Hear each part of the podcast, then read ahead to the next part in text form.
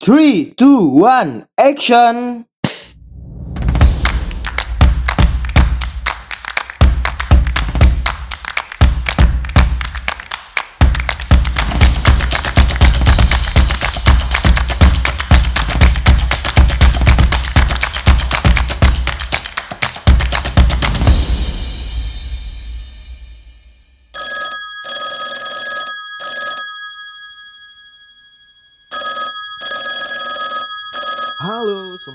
Di Pod by MA, tentunya di program Anak Komunikasi.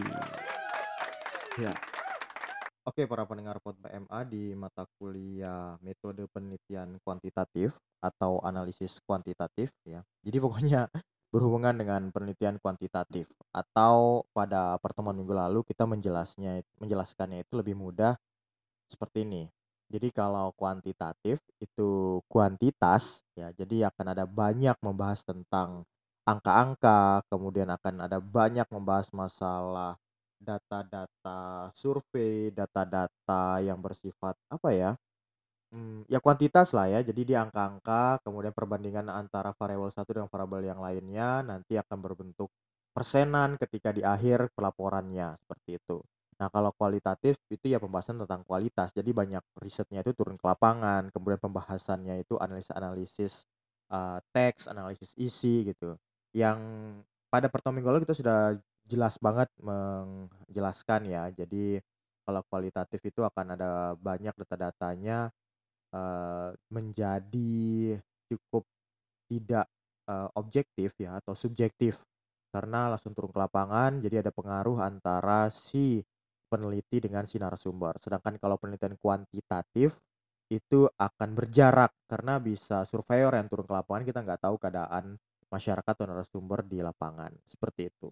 Nah pada penelitian uh, kuantitatif itu ada beberapa metodenya, ada eksperimen dan uh, survei. Ya kalau kualitatif ada etnografi, ada analisis isi, ada fenomenologi, ada beberapa riset-riset yang ya kadang peneliti sosial itu uh, apa ya cukup banyak yang uh, kalau dipresentasikan sih sebenarnya nggak nggak bisa ini ya nggak bisa apa ya detail saya jelaskan tetapi memang kalau bicara penelitian sosial itu atau peneliti sosial itu banyak sekali yang melakukan penelitian kualitatif ya karena uh, mereka kebanyakan itu ingin menganalisis sesuatu yang ada di sekitarnya ya. Tetapi penelitian uh, kuantitatif juga nggak kalah banyak juga ya. Jadi kalau penelitian kuantitatif itu kebanyakan dari kampus-kampus yang ya contoh misalkan mereka ibu kota atau ada pembangunan dan lain-lain karena memang tujuan utamanya ya kalau kita melihat kalau kita mengkaji lebih dalam itu ya kalau kuantitatif itu uh, risetnya itu bertujuan untuk melihat suatu fenomena, kemudian dikembangkan dan menjadi uh, sebuah keilmuan yang itu istilahnya untuk pembangunan seperti itu ya. Jika melihat kinerja bupati, tujuannya adalah untuk mengetahui apa kekurangannya nanti ditingkatkan. Nah, kalau kualitatif itu lebih banyak ke pengkajian atau makanya dia lebih banyak pengkajiannya adalah konstruktivistik atau kritis. Jadi sesuatu fenomena dia kaji, dia analisis, dia kritisi, kemudian ya udah ini gambarannya uh, apa yang di sekitarnya apa yang maksudnya itu ingin disebarkan oleh si pembuat pesan misalkan atau bagaimana sih pengaruhnya uh, kekurangan kelebihannya ketika sebuah fenomena itu ditempa uh, apa ya ditempa dan berhubungan dengan manusia nah jadi itulah penelitian kualitatif dan kuantitatif nah saat ini uh, kita khusus menjelaskan penelitian kuantitatif. Nah, sudah masuk ya mulai penjelasan tentang kuantitatif. Nah, yang sebelum masuk ke kuantitatif, saya perlu menjelaskan, ya sebenarnya harus di awal, tapi nggak apa-apa biar lebih detail ya. Jadi saya mengambil uh, sumber dari buku Rahmat Trijono, yaitu metodologi penelitian kuantitatif ya. Ini di bab 1, penjelasan tentang penelitian.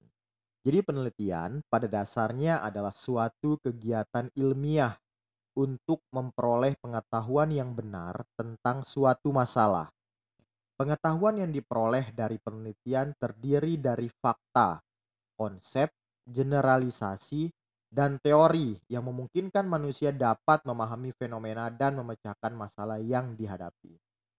Menurut Sugiono, Penelitian adalah cara ilmiah untuk mendapatkan data dengan tujuan dan kegunaan tertentu. Penulis mengartikan penelitian sebagai suatu proses memecahkan persoalan dengan mengumpulkan dan menganalisis data yang dilakukan secara ilmiah. Secara garis besar, ada tiga paradigma penelitian, yakni kualitatif, kuantitatif, dan campuran. Nah, ini yang sering sekali ditanyakan oleh beberapa mahasiswa, apakah bisa penelitian kuantitatif dan kualitatif itu digabung? Nah, ini penelitian ketiga itu penelitian campuran. Pengumpulan dan analisis data yang dimaksud adalah dengan menggunakan metode-metode ilmiah, baik yang bersifat kuantitatif, kualitatif, maupun gabungan.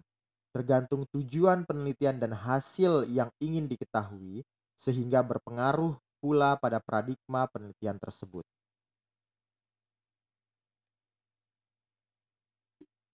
Metode-metode penelitian telah dikembangkan secara intensif melalui berbagai uji coba sehingga memiliki prosedur yang baku berdasarkan karakteristiknya. Nah, nah jadi seperti yang uh, saya jelaskan pada minggu lalu, jadi ya metodenya ini setelah sudah diuji ya, sehingga misalkan kayak survei kok uh, dengan 1.200 responden itu bisa membaca satu penduduk di kabupaten. Yaitu metodenya sudah berulang-ulang kali diuji ya sehingga yaitu patennya dan itu juga uh, sudah terbukti dari beberapa riset-riset. Tahapan metode ilmiah yang harus dilaku, dilakui seorang peneliti adalah sebagai berikut. Nah, ini ya, jika dikatakan ilmiah ya, maka jadi penelitian ilmiah atau kegiatan ilmiah itu ada lima. Pertama, merumuskan masalah. Kedua, melakukan studi literatur.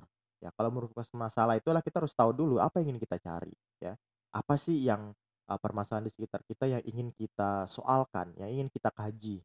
Kemudian melakukan studi literatur, yaitu melihat sumber-sumber atau riset-riset terdahulu. Ya baru itu dikatakan sebuah kegiatan ilmiah. Nah, jadi kita harus ada pijakannya penelitian-penelitian terdahulu. Biasanya kita melihat tujuan penelitian terdahulu itu harus ya minimal uh, nyerempet-nyerempet lah atau sama dengan riset kita. Yang kedua ya itu adalah uh, kita itu melihat metodenya. Dia menggunakan metode apa. Setelah itu cara dia menganalisis dan yang terakhir adalah kesimpulannya dia seperti apa. Seperti itu, ya. Selanjutnya yang ketiga adalah membuat hipotesis atau pertanyaan-pertanyaan yang jawabannya akan dicari. Nah, ini biasanya untuk penelitian kuantitatif ya dilakukan, biasanya untuk membuat hipotesa. Tapi kalau misalnya penelitian kualitatif itu sangat jarang dilakukan. Keempat, mengumpulkan dan mengolah data serta menguji hipotesis. Ini sama kayak tadi ya. Jadi ini kebanyakan muncul di penelitian-penelitian kuantitatif. Dan yang terakhir adalah membuat kesimpulan. Ya. Dalam buku ini disajikan metode penelitian hukum paradigma kuantitatif, walaupun baru sebatas dasar-dasarnya saja. Hal ini penting mengingat bahwa mayoritas, jika tidak ingin dikatakan 100%, hasil penelitian mahasiswa misalnya menggunakan metode penelitian paradigma kuantitatif. Dengan mempelajari buku ini, masih diharapkan menguasai metode penelitian hukum paradigma kuantitatif. Nah, ini yang dijelaskan pada buku ini. Nah, selanjutnya kita akan fokus ke penelitian kuantitatif. Menurut Creswell, bahwa penelitian kuantitatif yakni penyelidikan tentang masalah kemasyarakatan atau kemanusiaan yang didasarkan pada pengujian suatu teori yang tersusun atas parabel variabel, diukur dengan bilangan-bilangan, dan dianalisis dengan prosedur-prosedur statistik. Tujuannya adalah menentukan apakah generalisasi-generalisasi prediktif dari teori tertentu yang diselidiki terbukti kebenarannya. Nah, jadi penelitian kuantitatif itu semacam kayak ingin menunjukkan atau menyelidiki uh, sebuah teori atau generasi-generasi prediktif atau ya tadi lah makanya kita bilang banyak hipotesa di penelitian kuantitatif ya. Contoh misalnya kita ingin mengetahui uh, kinerja bupati dikatakan buruk misalkan ketika pembangunan di uh, sektor ekonomi itu rendah dan lain-lain. Nah, kita ini buktikan dengan variabel-variabel itu. Benar nggak sih ketika misalkan uh, masyarakat uh, ketika pemerintah ya, misal contohnya itu melak melakukan sebuah kegiatan ekonomi dan itu misalkan uh, tidak sebanding dengan apa yang diinginkan oleh masyarakat nanti penerimaan masyarakat akan buruk dan lain-lain. Nah itu tuh dibuktikan. Bisa jadi juga misalkan masih buruk dilakukan tapi masyarakat senang-senang aja. Biasa-biasa sering terjadi seperti itu. Nah itulah mudah pembuktian variabel-variabel dalam penelitian kuantitatif. Oke para pendengar Pod by MA, pada pertemuan kali ini kita hanya menjelaskan tentang itu saja dan pada pertemuan selanjutnya kita akan detail menjelaskan tentang bagaimana cara mendapatkan sebuah hasil dalam penelitian kuantitatif, yaitu dengan metode survei. Kita juga akan membahas terkait metode non-survei nantinya ya pada pertemuan selanjutnya. Terima kasih. Yo.